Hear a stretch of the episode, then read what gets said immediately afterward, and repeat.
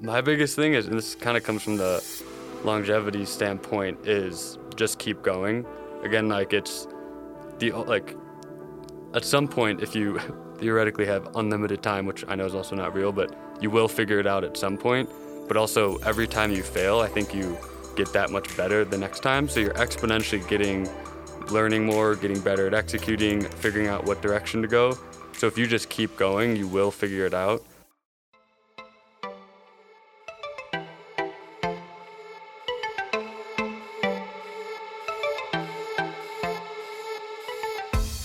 Hi, and welcome to the Sliced Podcast, where we share startup stories from founders, investors, and CEOs from across the globe. A little bit about our platform, Startup Blog Post, is that we're a community where aspiring entrepreneurs and venture capital ecosystem stakeholders can share meaningful insights, engage with colleagues and peers, and stay informed. Hi, and welcome back to the Sliced Podcast. I'm your host, Emily Ahrens. Today's guests are Christian Dooley and Reyn Aubrey, founders of Pocket Change, a social media app where every like, post, and reply sends free money to charity at no cost to the user. Hey guys, thanks so much for being here. Thanks for having us. Yeah, thank you. We have two, a two for one. There we go. this is very exciting. So we'll get started. I want to hear from both of you a little bit on your backgrounds, and I feel like it'll be easier if we go one by one for now. So who would like to go first? If not, I can choose. Sure, I'll go. Uh, okay, so it, tell us who you are. Yeah, yeah. So my name's uh, Christian Dooley. Um, I'm, I guess, kind of a little bit full background. I'm from outside of Chicago area, um, and then came into uh, University of Denver for school, which is where I met Reyn, and we actually got started with Pocket Change. Um, I guess personally, beyond just Pocket Change, I'm big into a lot of music and music production, as well as love uh, chefing up great meals and hanging out with friends. So oh, chefing up! Wow. Yeah, of course, always. That sounds like another name for an app. Oh yeah, maybe. Write that down. yeah. So, what initially brought you? Just school brought you to Colorado, then from Illinois? Yeah, so mainly yeah school, but also I think the overarching Denver community had a big draw to me in terms of having the you know kind of city and startup um, culture um, and knowing I wanted to get into that as well as the outdoor life and then yeah, all the, all the food and being able to go out, and um, it just seemed like a really great spot to come and be. Awesome. And when was you? When would you say was your first like light bulb experience thinking maybe I'm an entrepreneur? What, did you have any experiences in high school with a business, or was it not until later in life in college? Yeah. So when I was super young, I've always always into little mini creative uh, projects. I think my biggest sort of like self actualization into that was in, in high school. Um, we did a project called, um, it was like the art scene, but basically, um, as a part of a school project, actually, we had to come up with something, the problem we wanted to solve in the community. And we saw, I did it with a, a partner, her name was Paige, but we basically took vacant storefronts that were through our town and um, went into our school and found a bunch of artists and took their paintings and drawings and all that and actually put them up in the local vacant storefronts to that way one give exposure to the different local artists and our you know our friends even um, and then two help beautify the town with the actually being able to walk by and not just look into empty oh, vacant nice. stores yeah. but see art and then um, from the landlord perspective they were able to kind of draw more attention towards it and so we actually ended up doing three like little mini gallery openings of different student art um, and that was something i think that really got me excited about being able to have an idea, come up with a plan, reach out to people, and then actually turn it into something Execute that was like on it. yeah, mm-hmm. it was actually tangible. Um, so I think that was my first like, wait a sec, like I really love this and could figure out how to do this in all sorts of different ways beyond just the art side, but like different things that I care about as well. Yeah, and a real business. Business. That's Mhm. awesome. Okay, Reyn. Yes. Where are you from? I'm from Mililani, Hawaii. I was born in Wahiawa, Hawaii. That is uh, so cool. On the island of Oahu. I actually just got back yesterday. Um, so if I'm a little tanner or sunburned, that's Jet why. lagged. a little jet lagged. Um, uh, but yeah, I was I was born and raised there. Um, similar to Christian, I, I came out here for school, went to the University of Denver, um, and just kind of fell in love with the city, and and uh, and that's why I'm still here. Uh, to answer if that's the next question, Yeah. uh, the kind of entrepreneurial side, I was always very entrepreneurial as well. Um, even like when I was a little kid, obviously doing like little lemonade stands and stuff. And I remember I like hired my friend to run the lemonade stand, and then I ran around the pool in like a flash suit, like giving people marketing materials. So um, For the know, lemonade? for the lemonade Wow. stand. So you know, I was I was That always must have been some really good lemonade. it, well, I don't know how good it was, but we marketed it well. No, um, but uh, and then you know, in high school is really when I started falling in love with business. I sold. I had a whole bunch of old Lego boxes. Um, and I realized around Christmas time that if you packaged them up in like holiday wrapping paper, um, you gave people a minifigure, they would make great stocking stuffers. And so I was able to sell, um, you know, a normal bin of like, you know, that would be for fifty dollars. I was able to sell for like two hundred dollars just by packaging it up, um, and you know, giving it, you know, how people wanted. And and that was, and then my mom bought me this great book called Start It Up, um, that made me really fall in love with entrepreneurship. And then I sold bracelets in high school and I sold custom Lego minifigures and I ended up selling two wheel uh, self balancing hoverboards and outsold Walmart in my senior year of high school in the state of Hawaii. So you were you were busy at I was- the young age of 14? Yeah, exactly. I, I totally found it real early um, and just fell in love. Wow. Okay, so then you're both in school. Were you guys roommates? Or you just walk by each other on campus? Was it the lunch table? Yeah, so we actually met. Um, I think it was sophomore year in a. Um, it was a writing and activism class, and the first homework assignment or first day was like basically come in and say why you picked this class or like something you were working on or that you've done um, in the activism space something. And um, again, so I've done some of the music production stuff. So I'd made the sound collage piece, this big 10 minute thing um, that was on basically uh, basically like truth in politics and around like transparency and the way we present ideas and all sorts of stuff like that. And Reyn had come in and was talking about, hey, he wanted to work on he had this like little website up. It was about the I don't know if I'm allowed to swear, but You like can about the shittiest website I've ever seen. But it was it was um it was a website and it was called Pocket Change. He's like, no, like there's this thing and it's gonna be a button and you can like take action on stuff and and I was sitting there in class like, wow, that's actually kind of like there's something like there. Like I got what he was saying. I thought it was cool. And um, later, actually, I think maybe it was even two or three days later, um, Reyn DM'd me on Instagram. Was like, hey, I can tell you're super passionate about all this stuff. I listened to your song again, and like maybe you want to help work on the pocket change idea. Like let's meet up.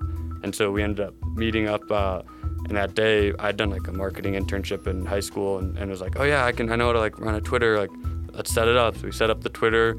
I started tweeting that day, and I think Reyn got a whole bunch of other people kind of excited about about it. But um, as kind of the weeks progressed, a lot of people very quickly were like, "What's going on? Like, what is this?" And we're busy, and we're in college, all that. Um, but yeah, we just kind of kept kept going on it, and I guess now it's about four years later. But um, yeah, that's where where we sort of first That's met, and Really cool. So you had the initial Reyn. You had the initial idea then, and where? What sparked this idea for you?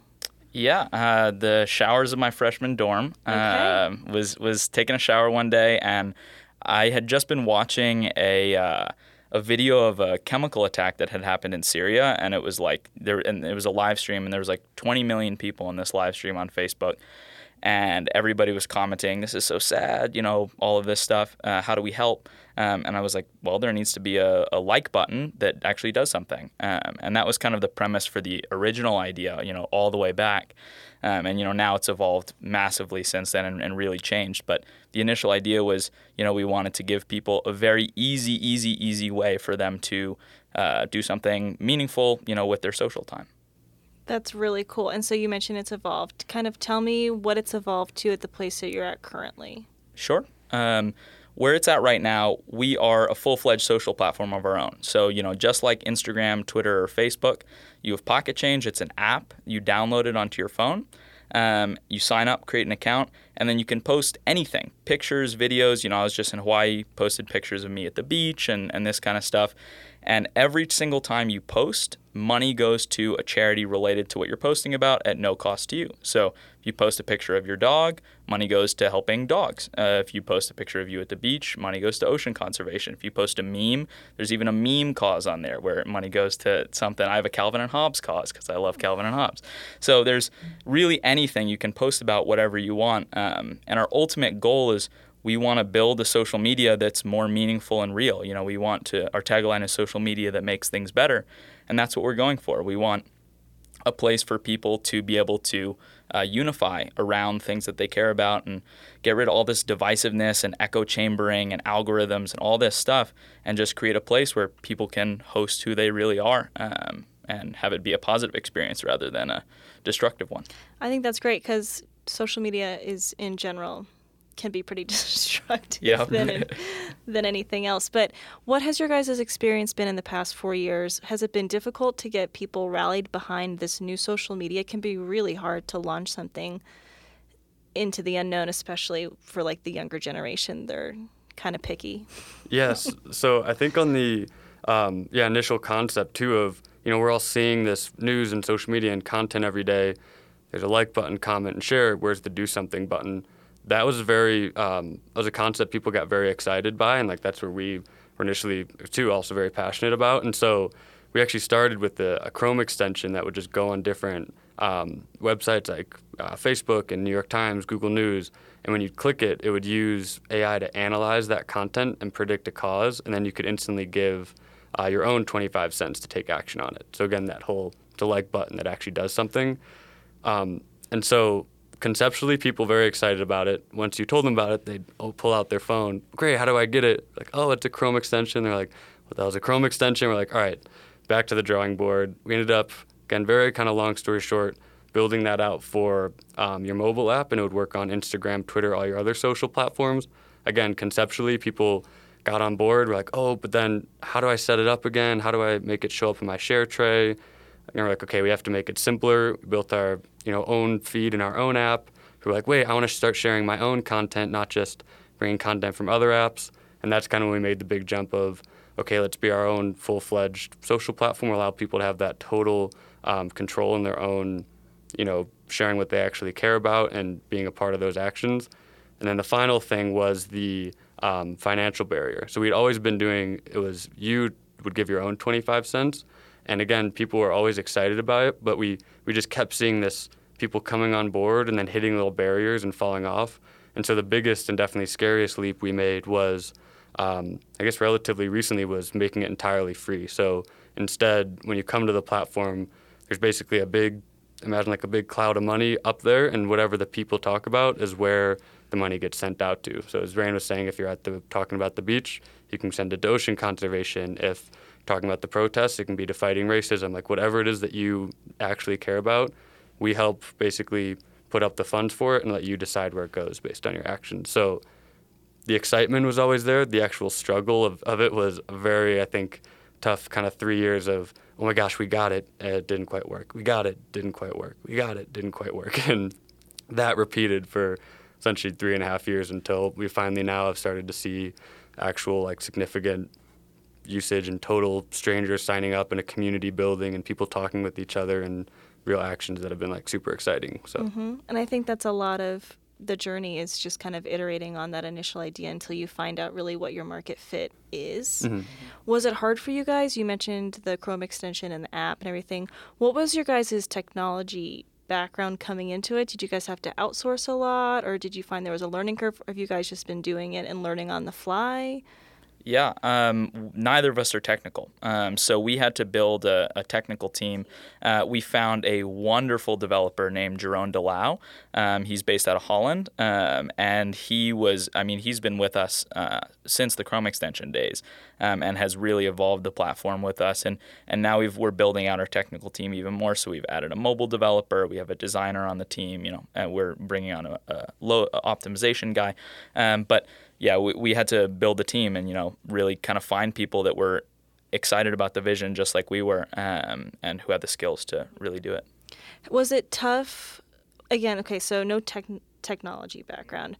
What about like the VC venture world? Has that been tough as far as like pitching and a pitch deck and understanding the ecosystem and investors and angels? How has that been for you guys? Yeah, definitely. The, the first one is the toughest. Um, you know, we don't have any VCs on board right now. It's all angels. Um, we've raised a, a significant or pretty significant amount of money from angels. Um, and you know, the first one was the hardest. We had an incredible supporter come on board as our first investor, John Christensen, um, and then since John came on board, you know, he introduced us to our second investor. Um, we were able to break into some angel rooms and pitch there. We got more investors, um, and so that's kind of really how it's evolved. Um, the individual side. Um, it's just the same as building a team. You know, that's what you're doing. You're finding people that are excited about the idea and and you know bringing them on board. Um, and so we've we've had a lot of success with individuals, and then VCs um, are also very interested. We're we're just slightly under their scale at the mm-hmm. moment, um, but growing. So mm-hmm. in the next you know upcoming couple maybe couple months a year, 18 months um, is when we're going to do that. Awesome. And then could you guys speak to are are you the only two co-founders? Or is there anybody else? It's just yep. the two of you? Just the two of us. Okay. Can you speak to the importance of having a great co founder and kind of how you guys make that relationship work? Because that, I assume, goes south oftentimes. So, how do you guys prevent that?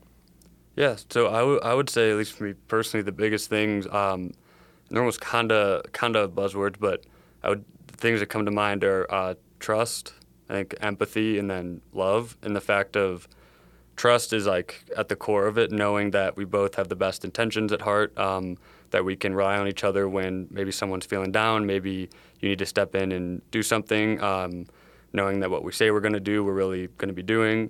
Um, and then the empathy side is we're inevitably have hit so many, you know, failures along the way, tried different things that did uh, that did work great and stuff that didn't work. So like recognizing that we're each going to have those struggles, and then the love side of just like being able to find the day to day of, okay, we both have this large ambition, we both have this care for the team, the people we're working with, uh, each other. Like, how are we actually going to bridge, um, you know, a community of people, a team, whether it be the investors, the tech people, um, ourselves, like bringing more of that like positive and, and loving energy into everything we do.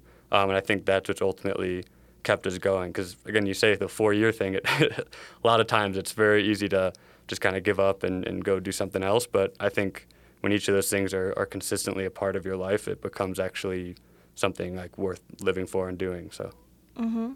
And then you mentioned failure, which is inevitable, mm-hmm. obviously. Mm-hmm. Could you tell me about a particular time that you guys had to overcome rejection and how you eventually got through that? well, I've I've got a. Unless you haven't had. Oh no no no! There's there's so many. um, this one's sort of interesting. Uh, it's probably one of my bigger. I, I run the product team primarily. Um, you know, obviously Christian and I like make a lot of decisions together and stuff.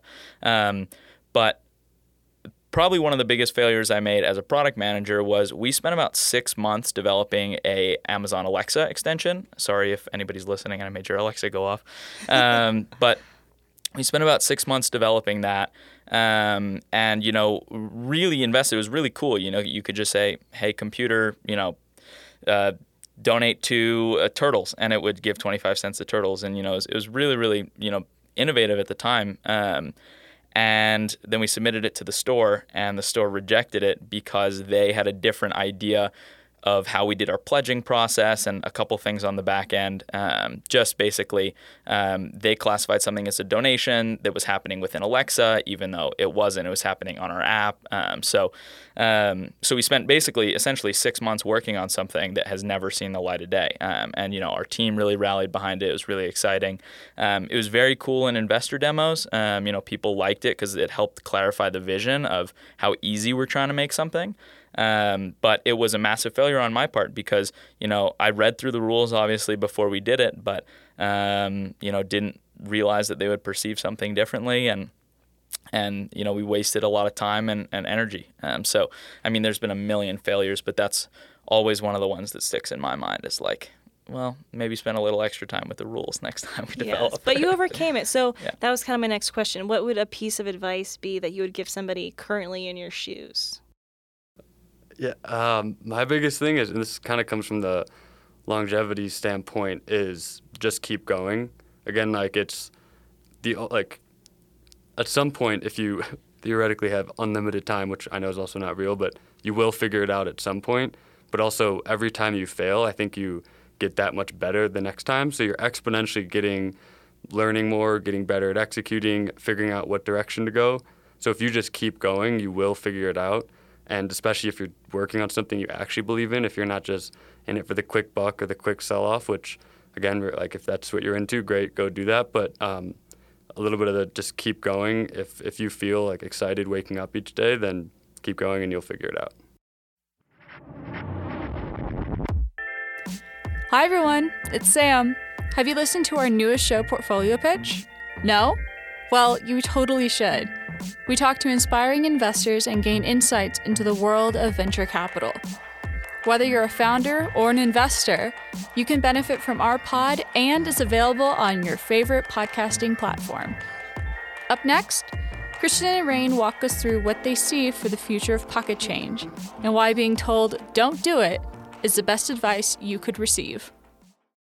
And I'm also curious, just like on the app mobile front, do you guys, since you're in it, do you see any trends emerging there? Anything that you guys have in the back of your mind that you're kind of watching as you continue to develop the product? One of the big ones I would say is there's a lot more conversation now um, about policies. Um, you know, on Apple and, and Google, you know, I think Parler was a very uh, clear example sort of recently about, um, you know, you know, basically what's kind of interesting about the the two major platforms, Apple and Google, is that whatever they decide goes. Um, and so, you know, you really have to be very aware of that as an entrepreneur developing in the mobile space, especially in the social mobile space, um, because at any time those rules can change. And if you don't have a strong culture and strong community on your platform that is, you know, actually going in the right direction, um, it can get really hairy very quickly. Um, and so, you know, you've seen that many times over the years with Apple, but I think um, in more recent in more recent memory, that's a pretty big trend that you know all mobile devs have to be paying attention to is how the rules are evolving and where we think they're going and that kind of thing. Mm-hmm. And then when you guys take a look at like where you first started in your entrepreneurship journeys, what are some learnings you have now when you look back? Uh, I think my my biggest thing at least is a little bit of the forgiveness towards yourselves and um, like taking time for your own mental health. I think it's really easy to look around, get distracted by the flashy other companies finding major success, thinking you're not good enough, um, being burnt out on a on a day to day level. Um, and so, at the intensity at which you need to recognize when do you hit your capacity, what sort of other things do you need in your life to kind of, you know, for me, like the cooking and taking time for music and um, just even just sitting outside on a porch and doing nothing. Like, that's all not only okay, but that's actually far better for you and for the team and for the company to be in that sort of space. So I think the intensity at which you should take care of yourself and your own mental health and how that can actually allow a lot more capacity for your energy to spread in a positive way to those around you, basically. I think that's great. And it kind of ties into ultimately what you guys are trying to do, mm-hmm. anyways, mm-hmm. which is create more positivity mm-hmm. and a better space for mm-hmm. mental health, which is currently not what you see in most social media platforms, anyways. Absolutely. Yeah. It's a huge problem in social media yeah. right now. What about, have, did you guys see or notice any effects of COVID on, on your platform? Were more people inclined to join? Were they feeling compelled to perpetuate a change? Or did you guys notice anything there? Yeah, I mean, I think people obviously are spending a lot more time um, on social because of COVID. Um, and you know we saw that with you know clubhouse especially you know the explosion of clubhouse people really wanting to connect in some way um, i think now we're all pretty like zoom fatigue i think is the we're word we're over connecting yeah. we're tired of connecting exactly exactly um, i think definitely a lot of people during covid spent a lot of time reflecting on how the world was going and kind of realizing that you know, we all have some sort of piece to play in this. Um, and I think that that's a little bit where a lot of people have found pocket change. You know, a lot of the Instagram influencers we talk to, for example, are like, I'm kind of just over the toxic comments and the algorithm and you know like i want my social time to like be a little bit more meaningful um, and so we've found a lot of people i think coming over to pocket change being like well, I can like the same memes on Pocket Change and money goes to things I care about. Like, that's cool and it's totally free for me. Like, why not? Um, so I think that was definitely a trend of people, um, and not trend, I think it's, you know, uh, something that is a part of our lives now is people mm-hmm. wanting to be a little bit more meaningful, a little bit more aware. Right. In their day to day, at least. Mm-hmm. Mm-hmm. So tell me, where do you guys see Pocket Change going? Like, what's the projection, say, next five to 10 ish years? Sure. What's the goal? Um, I, I would say that I really see Pocket Change becoming one of the major players. Um, you know, Twitter for your um, sort of faster personality, maybe Facebook for your relationship, familial personality, Instagram for your cool, um, you know, kind of filtered personality, LinkedIn for your business personality, Pocket Change for your more meaningful and real personality. That's sort of how I see it. So I really hope that we can become a platform where people find the desire to really host their identity um, and you know make it somewhere that they want to hang out and spend time. Um, and so over the next five, ten years, I, I really think that we'll be able to get there. Yeah, and to, to even hop in on that, um, you know, naturally the um, there's the charitable side to this and the financial aspect, but I think the much bigger picture here is the the mindset and the mental aspect of how are we choosing to consume and create in our lives, and how is that affecting other people? How are we communicating with people that we may disagree with? Um, and a lot larger vision of okay, yes, we can help finance certain things or the charitable side, but like how do we actually create a platform and a space and community where, you know, you have, might have someone from a totally opposite political background, yet you both live in Denver and you both have two dogs and you both like to hike. All of a sudden, that person's a little more human. How do you actually have conversations about the causes you're talking about and about the things you care about in a way that is is po- uh, positive and meaningful? So, a, a lot more in that direction too. Of you know, not just being this way to uh, raise funds for charity, which I think we actually have a great um, model and system already for. But like the bigger thing of how do we um, change the mindset of the way people consume and create in the world with a little more intention. Mm-hmm. A little more unity. Mm-hmm. Yeah, amen. Yeah. So how does the actual? So let's you guys pre-select the charities, or can somebody include one on their own? Can they select, or how does that work? Yeah, both. Um, Both. So we've got default causes. So you don't have to know anything about charity. You do not have to be an activist to get on Pocket Change. You know, uh, we have a guy who posts psychology facts, and and uh, every single time he selects the default mental health charity. Um, and so, and that's been vetted by Pocket Change. It's an incredible organization. Um, you know, so we have about 70 default causes. Um, you know, that cover most things you want. And then if you're really passionate about a charity or you want to set up a new cause, like me with Calvin and Hobbes, um, you can just create a cause and pick any of the 1.5 million 501c3s in the U.S. Okay. So okay, great. So let me ask you. that's really cool. I love that you can kind of mix and match Yeah. as you please. If you don't see what you like, you can just, you know, pick what, what Pick you a new do. one. Yeah, Exactly. even even the Denver stuff, just being more involved in the Denver community. Like, there's this place called Youth on Record, which actually is kind of like the studio, but it offers um, like free studio times to um, youth who may have less access to technology and music and art creation and computers. But that's my favorite place to like go, and I've really connected there. So for my arts education cause, I've actually customized that charity in, and then also created my own Denver Youth Arts one because that's what I'm personally passionate about. So then, as I'm sharing music stuff, I just tag it to that, and um, yeah, so you can kind of go all across the board with whatever you care about, and have it be super focused, or even just a, a fun one like Calvin and Hobbes. With I think it's even it was like a comic. Yeah, it's like a cartoon museum. I think. Um, Yeah. I just googled. That actually yeah. exists. yeah, it actually exists. It's in, I think it's in California, and they and they do you know kid tours and t- teach kids how to get into comic making and That's stuff. So cool. it's like I set up a karate cause because I study karate as well. So you know, there's there's everything. Do on you there. ever hear back from the charities like, "Hey, thanks for the thanks for the cash"? Or yeah, yeah, it's kind of funny actually. There's some so there's some organizations that'll contact us and be like, "How do we get on the platform?" And we're like, "Hey, well, you can actually set up a custom one." We're very strict on the no like pay to play to be our default one. We have a, a very intense process around um, assuring that we can you know pick the right orgs and, and how we're going through that process. But and then some of those partner orgs actually we've reached out to and communicated with. Um, and yeah, some of which are like, oh my gosh, awesome. Can we do some kind of collaboration? Some of which are like, cool, thank you. And then some just we don't really hear back from that often. And so it's it's all across the board of people reaching out, collaborating with some, just sort of having it up in the ether. And maybe we'll see as we kind of start to scale more as it becomes more of a of an awareness and financial impact towards them. So yeah, we'll kind of see. But if there's any organizations out there, just hit us up. We're always open to chat and see how we can help benefit whatever you're doing. So. Awesome. And so you spoke about scaling. So as you guys scale, and let's say you meet your your goal in in those five to ten years, do you guys see yourselves dipping your toe back into the entrepreneurship pond? Like, do you guys have any other ideas in the back of your head, or are you just solely focused on this one right now? Do you like the lifestyle of being an entrepreneur, or do you think by the time that would come to fruition, you're going to be like, you know what, I'm done? I don't know how I'll feel in five or 10 years. Um, I love entrepreneurship. I think I'm lifelong in it. Um, after 10 years more of doing this, and if we got to that scale, I, my guess would be I'd want a little, uh, uh, you know, travel to Europe or something. Um, but um, yeah, I, I really like the I really like the lifestyle, and I think it's something that there's no other ideas right now that I'm considering or anything like that. Um, you know, I feel very very fortunate that I f- have fallen in with Pocket Change, and it's so in line with my personality and who I am and what I, you know, hope and dream to be doing. Um, that I feel very blessed, and you know that kind of thing.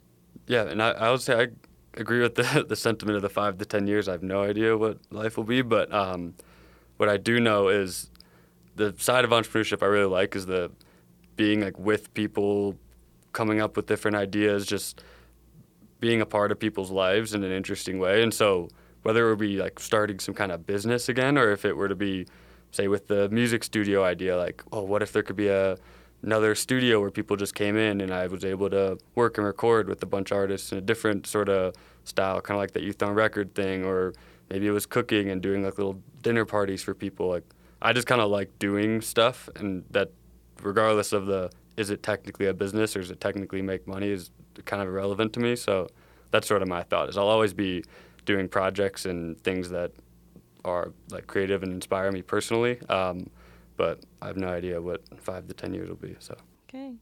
Well, if you didn't know that, you're this is going to also be a tough question. But in kind of in closing, could you share really what your definition of success means to you? to, all right. So the instant thing that just came came to my mind was do I wake up excited to be alive, which is kind of a weird statement, but I think that that's also there are days where that's not true, and that doesn't mean I'm not success, not like in a super dark way, but not like I'm not successful, but I think there's so much life that's always happening and uh, relationships with people, with family, with uh, what it is that you're creating or trying, and it can be very daunting or scary and, and all that, but the actually waking up and knowing that like I want to be doing something, I think is where when I wake up not feeling like that is that's when again taking those kind of maybe it's a mental health day or doing something being like, what is it that's kind of pulling at me or draining at me and like how do I actually go in and solve that? So um, I don't even remember what the question was. Success. that, That's a great answer. That, but that is that is success to me is waking up and knowing like I'm working on something I care about with people I love and um, I actually have energy to do that. Um, so that that would be, I guess, uh, what success looks like to me, at least in this current moment. Yeah, um, I would probably say uh, very similar. I mean, I definitely think like happiness is like the biggest piece of that. Um, like I would so much rather be happy than be rich. Um, I think for me the biggest thing is not having regret about something. You know, I never, ever, ever, ever want to get to the end of my life or end of a period of my life and say, you know, oh, I wish I'd done this or I wish I'd done that. You know, that that freaks me out like more than anything.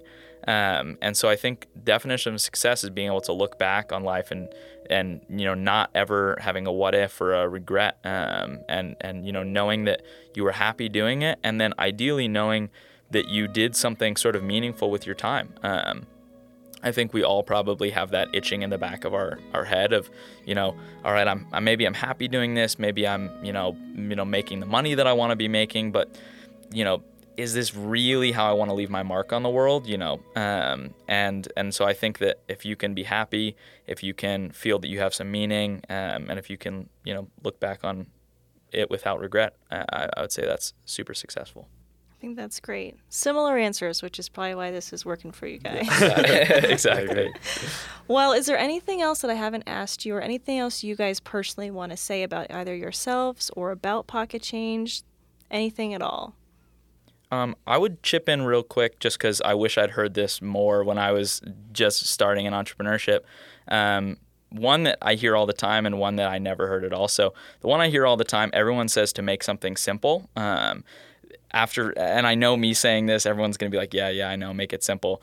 Um, but that was has been like one of the biggest lessons I think we've learned um, in doing pocket changes. Simplify everything. And when they say simplify, are they talking? You think about the product? About the product, about the business, about the idea. Every it has to be something that you can explain like in a loud bar when someone is not really listening and like have people get it. And the closer you can get to that experience, I think is like the best thing to do.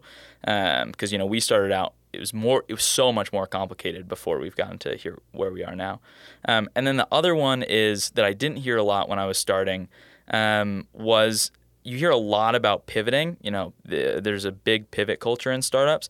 I think pivoting is okay. I, I started out um, really anti-pivot culture. Um, i'm a big believer in the um, henry ford i you know if i built exactly what people wanted i would have built a faster horse. Um, so i'm a big believer in you know setting a vision, being bold, and like having a long term view. I think it's okay to change as the market speaks, but be careful of changing too quick. I hear a lot of startups that, oh, we did a test and it didn't work immediately on the first day, and so we we switched. Now we're doing something totally different. kind of different. abandoning the vision. Exactly, exactly. Because I don't think that's what pushes things forward. I think that's maybe what builds, you know, small successful businesses.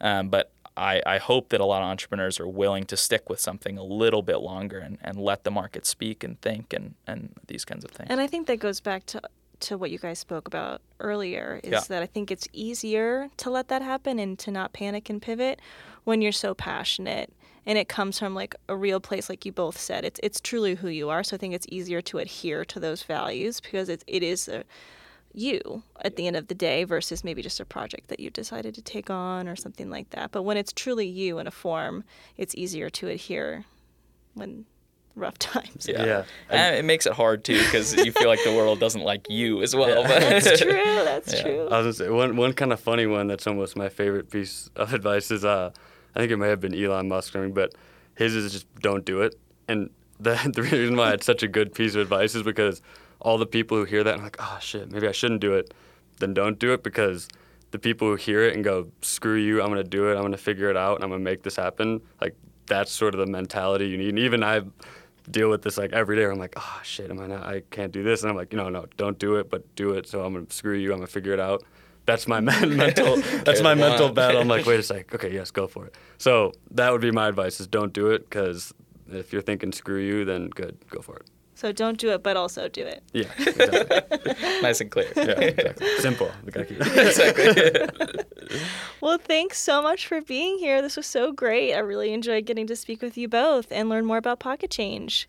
So tell people your website. Do you guys have social media? Where can they follow the journey? Yeah, um, you can follow me on the Pocket Change app at Rain R U I N. Uh, you can get it in the App Store. Um, just search Pocket Change in the iOS App Store, or you can go to our website www.pocketchange.social. Um, and I think we're either Pocket Change or Get Pocket Change on all the platforms.